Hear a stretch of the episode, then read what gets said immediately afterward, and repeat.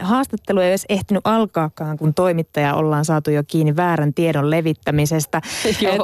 Sain sanottua tuossa lähetyksen alkujaisiksi, että Jippu olisi kertonut meille, että hän ei tee enää musiikkia, mutta väärässäpä olin, nimittäin kyllähän sinä musiikkia olet tehnyt, vai mitä Jippu? Joo, mä oon varmaan sanonut, että mä en enää tee tai palaa niin kuin viihde kautta poplavoille silleen, että mun tarvitsee stressata enää mistään listasijoituksista. Uskovaisten puolella semmoisia ei ole. Joo, ei tarvi etsiä top 10. Eikä striimauksia, koska suurimmassa osassa uskovaisista musiikin kuluttajista ostaa levyjä. Ja niitä myydään keikoilla. Ja mä kannan niitä semmoisessa hopeisessa salkussa. Hopeisessa salkussa? Kuulostaa niin kuin, ja yritän olla unohtamatta sitä juniin.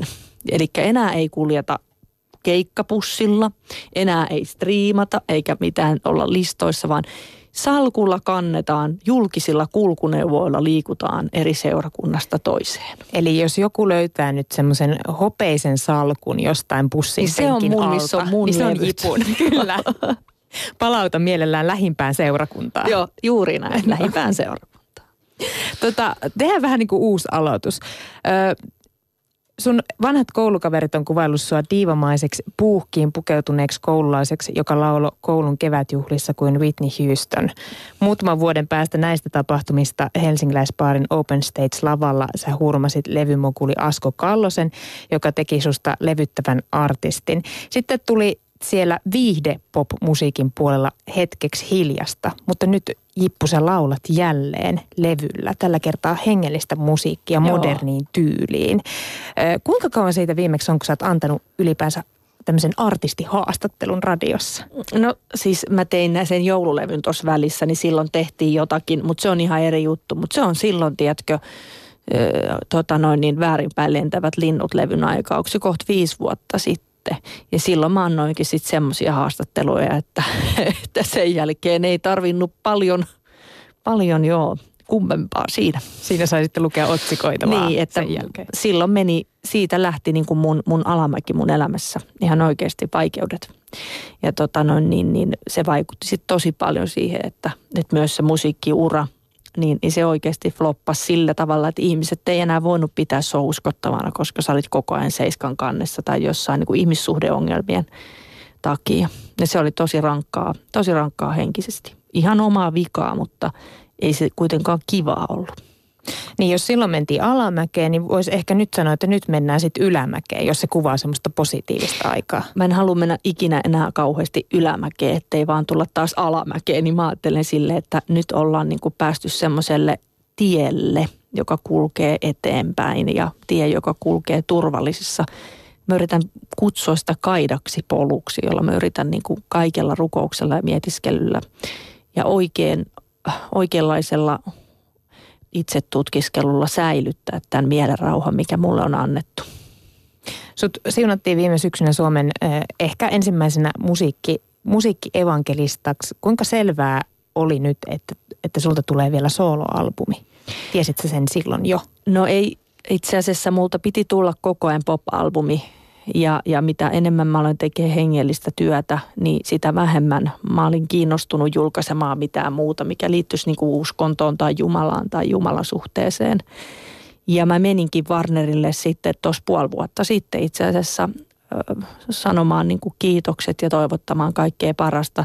Ei mitenkään ylpeänä, vaan lähinnä kiitoksena kaikista vuosista, että mä en vaan voi enää tehdä poppia, koska se ei ole mun sielulle ja persoonalle niin kuin hyväksi, että mun pää ei niin kuin kestä siinä maailmassa tarvittavia tästä koko koneistoa. Ne ymmärsi se hirveän hyvin, koska ne oli nähnyt mun elämän 10 vuoden kaaren, että se ei ollut aina ihan hienoa. Ne yllättyikin siitä sitten, tai minä yllätyin siitä, että he niin kuin halusi lähteä tukemaan tätä ensimmäistä hengellistä albumia ja mä sanoin, että ai saaksi niin kuin sanoa monta kertaa Jeesus. Niin sitten oli, että itse asiassa saa, että he ovat, niin kuin se ajatus oli se, että ihan mikä tahansa, mutta ei se, missä ennen elettiin. Mutta se on jännä, että sä sanoit, että tämä ei ole nyt pop. poppia? Koska mä jotenkin kuvittelen, että sun uusi albumi on poppia, mutta siinä on vaan hengellinen sanoma. No siis se on ihan oikein sanottu, että se on tuotannollisesti poppia. Eli Kalle Sydenius, joka on pop-tuottaja, tuottanut siis Samuli. Mä en siis sano oman aviomiehen nimen. Sami Elorinteen levyn, ei vaan siis Samuli Edelmannin levyn ja Laura Närheä ja kaikki tämmöisiä niin kuin suomalaisia. Niin Kalle halusi, se idea oli ehkä just siinä, että luodaan tämmöinen kontrasti, että hän pitää kiinni siitä omasta, missä hän on hyvä. Eli luomaan tämmöistä konemaailmaa, mitä mä en taas osaa sitten tehdä. Ja mä pidän kiinni siitä, että se tekstimaailma ja musiikillinen maailma, onhan siellä gospelköörit ja kaikki, että mä niin kuin säilytän sen. Ja se on aika makea, niin kun se yhtäkkiä tajuaa, niin, että se on siellä taustalla. Se on ihan mieletön se Higher Ground siinä, että Hanna-Maria Helen on taas tehnyt niin kuin valtavan työn. Ja sehän on tunnettu muutenkin Higher Ground. Mutta sille haluttiin tehdä, se ehkä tekee siitä kieltämättä modernin. Että enemmän se on varmaan vaikeampi uskovaisissa piireissä ottaa vastaan kuin tavallisissa, koska siinä uskovaisissa piireissä tietty tuotannollisuus voi karsiikki kuulijoita. Se mua vähän jänskättää, mutta mä oon tehnyt tämän levyn ensisijaisesti etsikoille. Eli kerron meille, mikä on etsikko. Ihminen, joka ei välttämättä ole tehnyt ratkaisua. Eli ihminen, joka ei pidä Jeesusta Jumalana, vaan tutkiskelee, mietiskelee, on kiinnostunut rakkaudesta, on kiinnostunut Raamatun tematiikasta, on kiinnostunut jostain ulkopuolisesta voimasta, jostain itsestä suuremmasta ja kaipaa jotain ratkaisua. Tämä on tehty niin kuin kyselijöille ensisijassa. No sä laulat rakastavasta sylistä, rakastavasta Jeesuksesta, varjoisan maan enkeleistä. Siellä on heikkoa toivoa, pimeydessä olevaa valoa. Mistä sä oot inspiroitunut tähän levylle? No siis mun omasta kamppailusta niin kuin ihmisenä, uskovaisena, naisena. Sen on paljon sitä niin kuin kivun käsittelemistä nyt ehkä eri tavalla kuin ennen. Ennen mun levyt oli puhtaasti depressiivisiä. Ne ei johtanut rakkauteen, ne ei johtanut ratkaisuun eikä valoon, vaan mä olin tullut siihen tulokseen, että pimeys on tosi. Tänä päivänä mä oon sitä mieltä, että ihmisen syntisyys, ihmisen rikkonaisuus, vajavuudet, se on tosi. Mutta mä uskon pelastukseen. Mä uskon siihen, että ne on niin kuin, elämästä on mahdollista tulla hyvä, jos ihminen luottaa johonkin muuhun kuin itseensä. Eli levy kertoo heittäytymisestä suurempiin käsiin ja niissä käsissä armahdetuksi tulemisesta. Kenelle sä kerroit ensimmäisenä tästä sun levyaikeesta? Varmaan mun aviomiehelle kyllä. Kyllä se oli, koska mä niin kuin kotona lähdin puimaan tätä ja mun aviomies on myötenkin ollut aika vahva tietysti rinnalseisoja. Sitten sen jälkeen mun semmoiselle lähirukouspiirille, joka tuossa, siinä on monia mun taiteilija niin kuin ystäviä, jotka on ollut näiden samojen kysymysten äärellä. Eihän siis kaikki on uskovaisten tarvitse tehdä hengellistä musiikkia. Monet esimerkiksi uskovaiset, ne haluaa nimenomaan tehdä maallista. Ne on ihan silleen, että mä en ainakaan enää, ne haluaa niin kuin ulos sieltä kirkoista, ne haluaa baareihin, ne haluaa. Mutta kun mulla on taas just toistepäin, että mä oon omalla tavallaan nähnyt sen raadollisuuden ja sen, että mitä se vaatii, niin musta on hirveän ihanaa laulaa niin kuin Jumalan temppeleissä. Miten sä uskot, että tämä sun levy otetaan vastaan? Vai ootko sä ehtinyt saada jo palautetta? Tämä ilmestyi kuitenkin perjantaina. Mä oon saanut mun tietysti fanipeitseiltä, jossa ei ole 35 000 fania, vaan 2500 fania, jotka ovat uskovaisia, eli uskovaisissa piireissä niin kuin hyvä saldo. Niin kaikki tämä niin kuin pienentyminen on ollut mulle hirveän terapeuttisesti. Kaikkia on vähemmän. Yleisöä on paljon siinä suhteessa, mihin sitä mitataan, mutta paljon vähemmän mitä viihdepuolella. Niin sieltä tulee tosi henkilökohtaista palautetta, koska esimerkiksi fanit on niin kuin läheisiä. Eli niille puhutaan. Mä vastaan kaikille koko ajan. Toki kaikki muutkin artistit vastaa faneilleen, mutta siitä puuttuu niinku semmoisen ison koneiston maku, joka niinku eristi mua helposti, ja jossa mä en osannut olla. Eli niinku, nyt kun se on tämmöisen niinku ihmisläheisen niin sieltä tulee sitten tätä palautetta, että tulee ihan kirjeet, että on kuunneltu levyä, tykätty ja ihmiset on, eli nimenomaan tämä mun oma, tai yksi niistä omista, tämä viimeinen kappale Rakkautta vai, mikä kestää 8,5 minuuttia, niin sitä on ehdottomasti, ja se oli mun ensimmäinen hengellinen sävellys, jota mä olin koskaan tehnyt, joka itse asiassa on saanut alkuunsa sieltä niiltä mun vaikeimmilta vuosilta kohti sitten valoa. Palaute on ollut tosi positiivista, mutta totta kai negatiivista tulee. Mä uskon, että se negatiivinen tulee, voi tulla omasta pesästä. Mitä se tarkoittaa?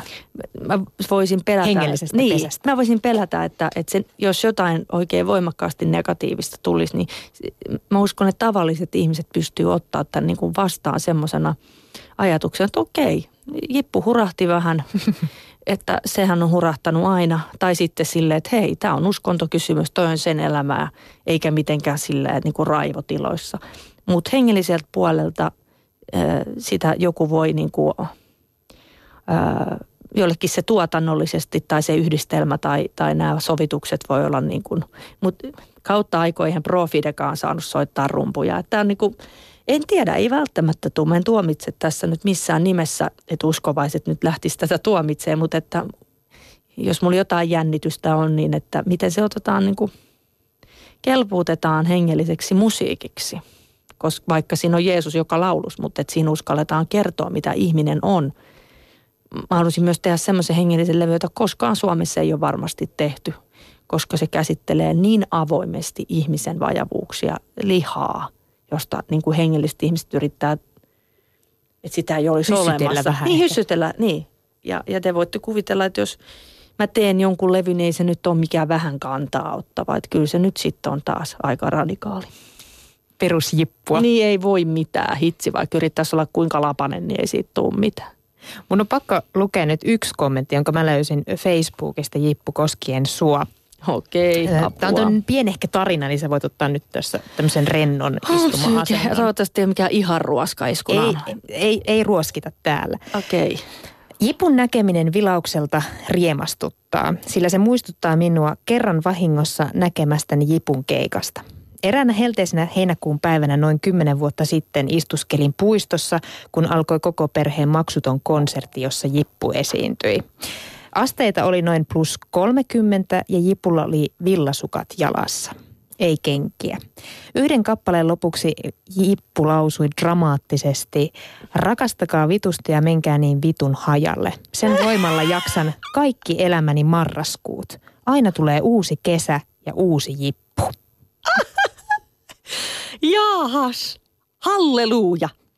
No, siis mulla on semmoinen unelma, että mä kirjoittaisin just kirjan, jonka nimi on Kiroilevaa evankelista. Koska siis mä oon ollut valtava kiroilija. Siis toi oli just toi mun, mutta tunnistit itsesi tästä. Ja te voitte kuvitella, kun mä kimpaanun oikein voimakkaasti jossain hengellisessä tilaisuudessa ja mä en voi kiroilla nyt, koska mun täytyy niin kuin miettiä, että yleisössä on kuitenkin keski-ikä 60-70-vuotiaita, oikein haartaita, uskovaisia, joita mä rakastan, joka on mun yleisö, niin eihän mä voi niin kuin siellä alkaa enää. Niin kuin. Itse asiassa mä oon pohtinut tosi paljon, miksi mä oon kiroillut noin paljon. Äsken mä tapasin, sanotaan nyt näin, että nuoruudesta tutun ystävän tai toverin Jari Sarasvuon tuossa käytävällä, ja Jari oli silloin kun mä olin nuori, niin se sanoi, että jos et sä lopeta tota kiroilua, niin sun ura tuhoutuu. Mä kirrosin sitten takaisin niin maan piip piip leesti tolle Jarille, että sähän et rupea mua ohjaamaan. Ja olin 8 tuntia viiden mykkäkouluun sille, kun mä olin yhden sen kurssilla. Mä oon myöhemmin nyt miettinyt tota mun kiroilun tarvetta. Ja mä oon tullut niin kuin hengellisessä itsetutkiskelussa niin kuin siihen, että kun ihminen on täynnä vihaa ja ihminen on ahdistunut ja itsetunnoton, niin se luo tämmöisen, niin kuin, tämmöisen voimallisen, niin kuin, ikään kuin mä käsittelin kiroilun kautta pahaa oloani. Ja sen takia mitä paremmin mä oon ruvennut voimaan ja mitä enemmän mä oon tehnyt tällaisia, tämä kuulostaa tosi hurskaalta, mutta oikeasti sellaisia puhdistumisharjoituksia, että mitä kaikkia ihmisessä on turhaa. Kiroilu on vähentynyt. mutta kyllä se sieltä tulee, mutta se ei tule niin kuin heti primitiivisesti silleen. Eli nyt kun mä huomenna esinyn tavasti, eli mulla ei mitään tarvetta korostaa itsessäni mitään kiroilulla. Siis se ei pitää musta yhtään sen hienompaa ihmistä, mutta ei huonompaakaan. No millainen Jippu me nähdään huomenna siis Tavastialle levyjulkkarikeikka? Ihan oma itsensä, joka ei vaan kiroillut niin paljon. Onko sulla villasukat jalassa? No, just tänään me käytiin siitäkin keskustelua. Mä olin vaateostoksilla ja sitten kun mä oon pullukkakato, niin ei musta saa enää muutenkaan mitään semmoista Tavastia-kissaa. Niin. No näillä makkarolla mennään. Mä ostin hirveät tukiliivit sinne sitten itselleni. Ja sitten mä sanoin miehelle, että tuon nyt kuitenkin mun korkkarit sitten sinne. Ja sitten mä tulin siihen tulokseen, ei. Me mennään nyt villasukilla, koska mä haluan niinku, mistä mä lähdin. Niin mä lähdin villasukista ja nyt palataan niihin. Et kyllä mä sanon nyt tässä lähetyksessä, niin villasukat. Villasukat tullaan näkemään huomenna. Joo, mä käyn ainakin vaihtamassa ne, jos mä en ollut. Hetkeksi ainakin. Mutta et se, että mä oon 31-vuotias, 2-vuotiaan pojan äiti, niin totta kai saa kiroilla ja muuta, mutta se on musta niinku ihan typerää, niinku välttämätöntä. Mähän kiroilin kaiken maailman lasten tilaisuuksissa ja kaikista mä en ikinä ajatellut. Niin ehkä se on ihan aikuistumistakin, että sitä pystyy pikkasen säädellä. Että sit vasta riitatilanteesta jossain tulee ne ärräpäät tai lätkämatsissa ja tämmöisissä. Ja ehkä silloin, kun potkaisee varmaan. No silloin tulee, se on varma. No uskoiko sä, Jippu, että sun vanhat fanit tulee nyt Tavastialle? Vaikka sun tyyli on muuttunut. No mun tyyli on, mutta mä en oo. Muuta kuin muuttunut, vaan ehkä pikkasen mä oon muuttunut niin kuin muita rakastavammaksi. Ja vähemmän kiroilevammaksi ehkä. Silleen, että mä oon pystynyt luopumaan siitä. Mutta mulla on tietty semmoinen faniporukka, joka on mulle tosi uskollisia. Ja se on jännä, ne ei ole uskovaisia ollenkaan. Mutta niiltä on tullut esimerkiksi yhdeltä mun semmoiset, joka on 17-vuotiaasta asti seurannut mun keikkoja ja muuta, niin sanoi, että tämä on sen mielestä silti paras levy, vaikkei se ole uskossa. Että se kokee, niin kuin, että koska mä oon niin oma itteni siinä, niin sitä on helppo kuunnella. Jos artisti on hirveä feikki jollain, niin kuin mä koin edellisellä levyllä niin kuin olevani yrittäväni jotain, niin siksi ei vaan mennyt läpi. Niin, mä menisin kysyä, että johtuuko se siitä, että koetko että sä oot jotenkin aidommillas tai niin kuin jotenkin enemmän sinä tässä? No mä oon nyt niin ytimessä kuin voin mä ikinä olla ja niin kuin tulevaisuudessa mä aion nyt tehdä mahdollisimman kummallisia erilaisia hengellisiä levyjä sitten aina tietyn säännöllisesti väliajoin. Mä just sanoin tänäänkin, kun ajettiin Turkuun, että tässä on vaan taivas rajana hengellisesti, että mitä voi niin kuin lähteä rakentamaan ja mutta seuraavaksi mä keskityn kyllä varmaan siihen hengelliseen runokirjaan. Sä keikkailet myös paljon kirkoissa. Onko sulle ehtinyt muodostua joku Suomen lempikirkko? Ne on niin hienoja kaikki, mutta Nämä on Konneveden kirkko on aika liikuttava, ihan pieni semmoinen, tosi kylmä. Siellä tulee aina säännöllisin väliöin. Uskispiirithän on niin pienet, kun sä oot kerran ne kiertänyt, sä kierrät niitä samoja sitten koko ajan ja samojen tyyppien kanssa. Sitten helluntai-puolella on niinkin pienet, että yhdessä kesässä kierrät kaikki ja sitten on aina ne samat. Mutta varmaan se Konnevesi ja tämmöiset niinku pienet niinku Kangasalassa oli tämmöinen majakkailta Pekka Simojoen kanssa. Siellä oli tosi upea kirkko. Se olikin valittu vissiin hienoimmaksi. Naantalissa on hieno kirkko. Siellä en ole laulanut, mutta se on upea. Mihin sä muuten kiinnität huomiota, kun sä ensimmäisenä astut kirkkorakennukseen? Alttaritauluun. Ja se kaikista hienoja alttaritaulu itse asiassa legendaari, se on Rovaniemen kirkossa, missä mä olin justiinsa nyt, että se on... Siinä on niin kuin jopa viinapulloja siinä alttaritaulussa. Se on maalattu siihen kiveen. Siinä kuvataan niin kuin Kristus ja sitten helvetti ja taivaan. Se on ihan legendaarinen taulu. Minkälaisella jengillä sä keikkailet, jos ei enää mennä keikkabussilla? Niin... No ei todella. Itse asiassa meillä on mun rumpali Mikko Kultalahti hommannut joku tosi hienon sponsoriauto, jota ei kyllä todellakaan vielä tarvittu. Mutta mulla on ihan bändi tuolla, mutta että uskispiireissä harvoin tilataan koko bändiä. Eli mä vedän duona mun pianisti Joonatan Raution kanssa tai sitten triona tai nää tämmöisenä.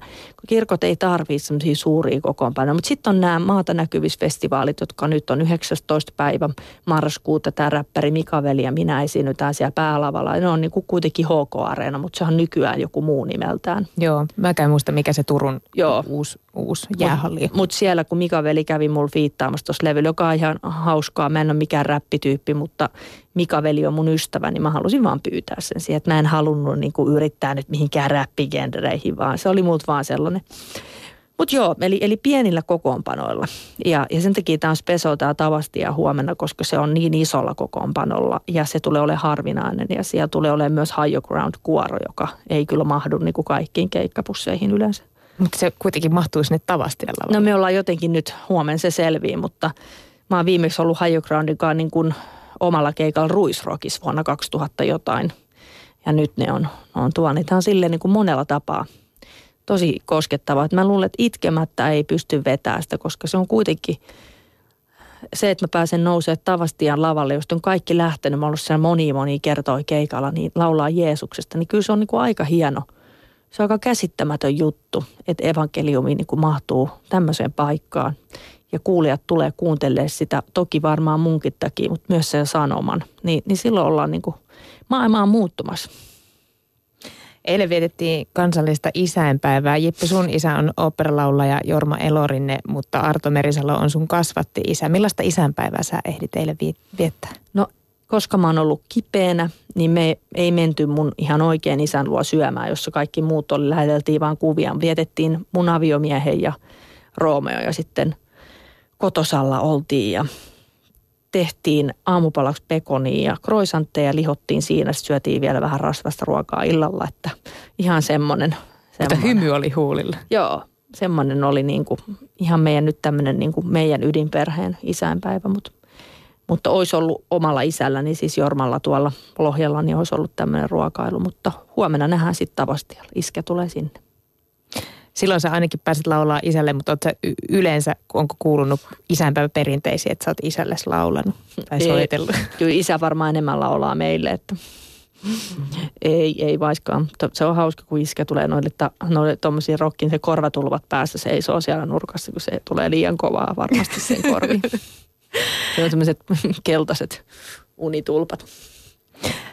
Sä vedet Radio Dayssä, Jippu, omaa ohjelmaa, jonka ensimmäisessä jaksossa mä muistaakseni haastattelit omaa äitiä, sä kerroit sun äitisuhteesta, mutta millainen suhde sulla on sun isää? Mä oon tehnyt isästänikin ohjelman 2 viikkoa sitten. Okei, eli ihan tuore. Joo, 3 viikkoa se tuli ulos. Mulla on todella läheinen, että siis isähän on, mä oon isän tyttö. Eli isän kanssa, isä on myös ollut silloin 80-luvulla laulaja evankelista ennen kuin se lähti oopperaan. Eli isä teki ratkaisun toistepäin. Isä oli evankelistana monta vuotta ja kiersi hengellisiä. Sitä oli hyvin rakastettu hengellinen puhuja ja evankelista. Ja ihmisiä tuli uskoon valtavalla teholla ja hirveän valtava Jumalan mies. Mutta hänellä oli niin iso ääni kuitenkin sitten, että hän pääsi Sibelius Akatemia 90-luvulla ja sen jälkeen siirtyi oopperaan. Ja taas mä oon tehnyt ihan toisenpuolisen ratkaisun. Niin isä on hirveästi puhutellut se mun valintani. Ja se niin kuin omalla tavallaan nyt kutkuttaa sitäkin, että taas vanha evankelista ovella. Että lähettäisiin yhdessä kiertään. Vau. Wow. Niin, minkälaisia ajatuksia sun isältä on tullut? Onko sieltä tullut neuvoja, että teet sitten näin ja näin? Ei, kun isä on mun esikuva. Isähän ei mitään muuta teekään kuin saarnaa. Siis sille ei tarvitse kuin soittaa, se osaa Raamatun kannesta kanteen ulkoa. Eli ihan sun tarvii sanoa vaan teema. Mä sanon teeman, se sanoo sieltä ja se puhuu lähestulkoon taukoamatta paavallista. Isä on se, joka niin kuin maadottaa, kertoo mikä on raitista, tervettä, hengellisyyttä. Mä soitan aina noilta mun maailman kummallisilta saarnamatkoilta silleen kerron, että nyt oli taas tällaisia asioita, että mikä tässä on tervettä, mikä tässä on Jumalasta, mikä tässä on sairasta. Ja usein isän kanssa käydään läpi. Kristillinen maailma ja siihen sukeltaminen on ollut kyllä niin mielenkiintoinen matka. Kiva jakaa se oman isän kanssa. Minkälainen mieskuva sun isä, minkälaisen hän on luonut sulle? Mä oon tehnyt siitä itse asiassa biisinkin semmoisen kuin Kaunis vanha mies, joskus mun ihan ensimmäisen levyllä. Eli mulla on niin kuin hyvin tämmöinen niin kuin herkän, itkevän isänmalli, heikon, jopa kykenemättömän, voimattoman isänmalli. Ja sitten hyvin autoritäärisen, älykkään, rakastavan isän malli. Ja sen takia mulla on varmaan ollut miessuhteissa vaikeita, että mä oon etsinyt isäni voittajaa, jota ei koskaan löytynyt. Sitten kun mä sen oivalsin, että sitä ei tarvitse voittaa, että kaikki aina hävii, niin on alkanut asiat asettua. isällä on ollut suuri vaikutus siihen, että mä oon löytänyt Jeesuksen, koska mulle ei ole ollut mitään niin kuin kompleksista suhdetta sinänsä mieheen, eli sen hyväksyminen, että Jeesus, vaikka hän oli sekä mies että nainen, niin hän kuitenkin esitetään kristinuskossa ensisijaisesti miehen näköisenä, miehen olemuksessa. Niin mun ei ole ollut vaikea ottaa Jumalaa vastaan, mutta mä ymmärrän semmoisia ihmisiä, jotka ei voi ottaa Jeesusta vastaan, koska niillä on esimerkiksi isäsuhdehaava. Sen takia niin on helpompi lähestyä sitä naisen kautta, esimerkiksi Marian tai äiti Amman tai joku tämmöisen. Sä asut, Jippu, tällä hetkellä Turussa. Miten helsinkiläinen nainen on sinne Suomen lounaiskulmaan oikein kotiutunut? No, kaffet pöytää ihan hyvin. Kaffet pöytää? Joo, silleen en mä tiedä ihan turkuisesti. Onko sulla mitään lempipaikkaa Turussa? No siis, mä käyn semmoisessa... Puro-nimisessä, hyvää mainosta nyt semmoisessa luomuraakaruokaravintolassa usein syömässä. Ja sitten mä rakastan Turun kirjasto, on tosi hieno. Totta kai meidän Turun Mikaelin kirkko, missä mä oon töissä, niin se on upea paikka ja se on hieno työpaikka. Se on aika makea se Turun kirjasto, kun siinä on se vanha puoli ja sitten on se moderni puoli. Joo, siellä on modernit tilanteet, joo. Ennen otsikot tosiaan huusi Jippu susta, että nyt Jippu teki erolevyn, milloin Jipun eksä on ollut vankilassa ja Jipun pikakihlaus ja ero. Mutta nyt voi ehkä lukea sitten saarnaavasta, julistavasta evankelista Jipusta, joka elää pienen perheensä miehen ja pojan kanssa Turussa. Onko sussa enää sitten ollenkaan semmoista kapinahenkeä? No kyllä mun kapinahenki näkyy uskovaisissa piireissä. Mä kapinoin tiettyjä kristillisiä normistoja vastaan, käytän nahkahousuja, esiinnyn korkokengissä kirkossa, pyrin olemaan seksikäs nainen. Mä oon sitä mieltä, että uskovainen nainen saa olla kaunis, seksikäs, vahva, osallistu. Eli kristillinen maailma on hirveän sovinistinen, hyvin mieskeskeinen, jonka takia omalla tavallaan kristillisellä puolella mä oon erittäin radikaali. Ja sen takia mä jaankin siellä, siis olematta mitenkään yrittämättä olla radikaali, mutta mun mielipiteet on niin kuin teologisestikin voivat olla hämmentäviä ja näkemykset on niin kuin raadollisia. Ja kovan elämän jälkeen musta ei tule liberi pyhistelijää koskaan. Mä en halua olla pyhistelijä enkä mikään pyhän leikkiä. Mä haluan olla ihminen ihmiselle, joka uskoo Jeesukseen. Ja niin kuin tässä on se mun paketti. Pelottaako sua sitten koskaan, että sun menneisyys, alkoholi tai joku muu sieltä pimeydestä niin sanotusti saa susta vallan uudestaan? Totta kai, ja mä oon sitä mieltä, että niinä sit jos saa, niin se ei niin kuin muuta mitään mun suhteessa Jumalaan. Mutta se varmasti muuttaa suhteessa uskovaisiin. Ja tätä mä yritän just rikkoa, että me ei voida uskovaisina niin kuin rakastaa toisiamme parannuksen tehneinä. Eli mä haluan niin kuin ehdottomasti niin kuin tässäkin sanoa, että mä en ota vastaan tätä tuhlaajatytön identiteettiä, mitä mulle tarjotaan kristillisissä piireissä. Eli nyt sä olit ennen paha, nykyään hyvä. Ei vaan, mä oon edelleen se syntinen, edelleen alkoholisti, edelleen mulla on nämä psyykkiset sairaudet. Ne on nyt vaan tänään päivä kerrallaan vähän paremmassa kunnossa, mutta huomisesta mä en tiedä, että jos mut löytää tuolta sitten joku päivä katuojasta, niin Jeesukselle mä oon silti yhtä rakas ja taivaskelpoinen. Mutta että nämä on just ehkä niitä ajatuksia, mitkä erottaa mut monella tapaa kristityistä. Sulla on siis aikaisemmalta tältä pop-uralta useita kunniaosoituksia, sieltä löytyy Emma-palkintoa, platinalevyä. Mitä sä haluat tällä uudella hengellisellä Made in Heaven-albumilla saavuttaa?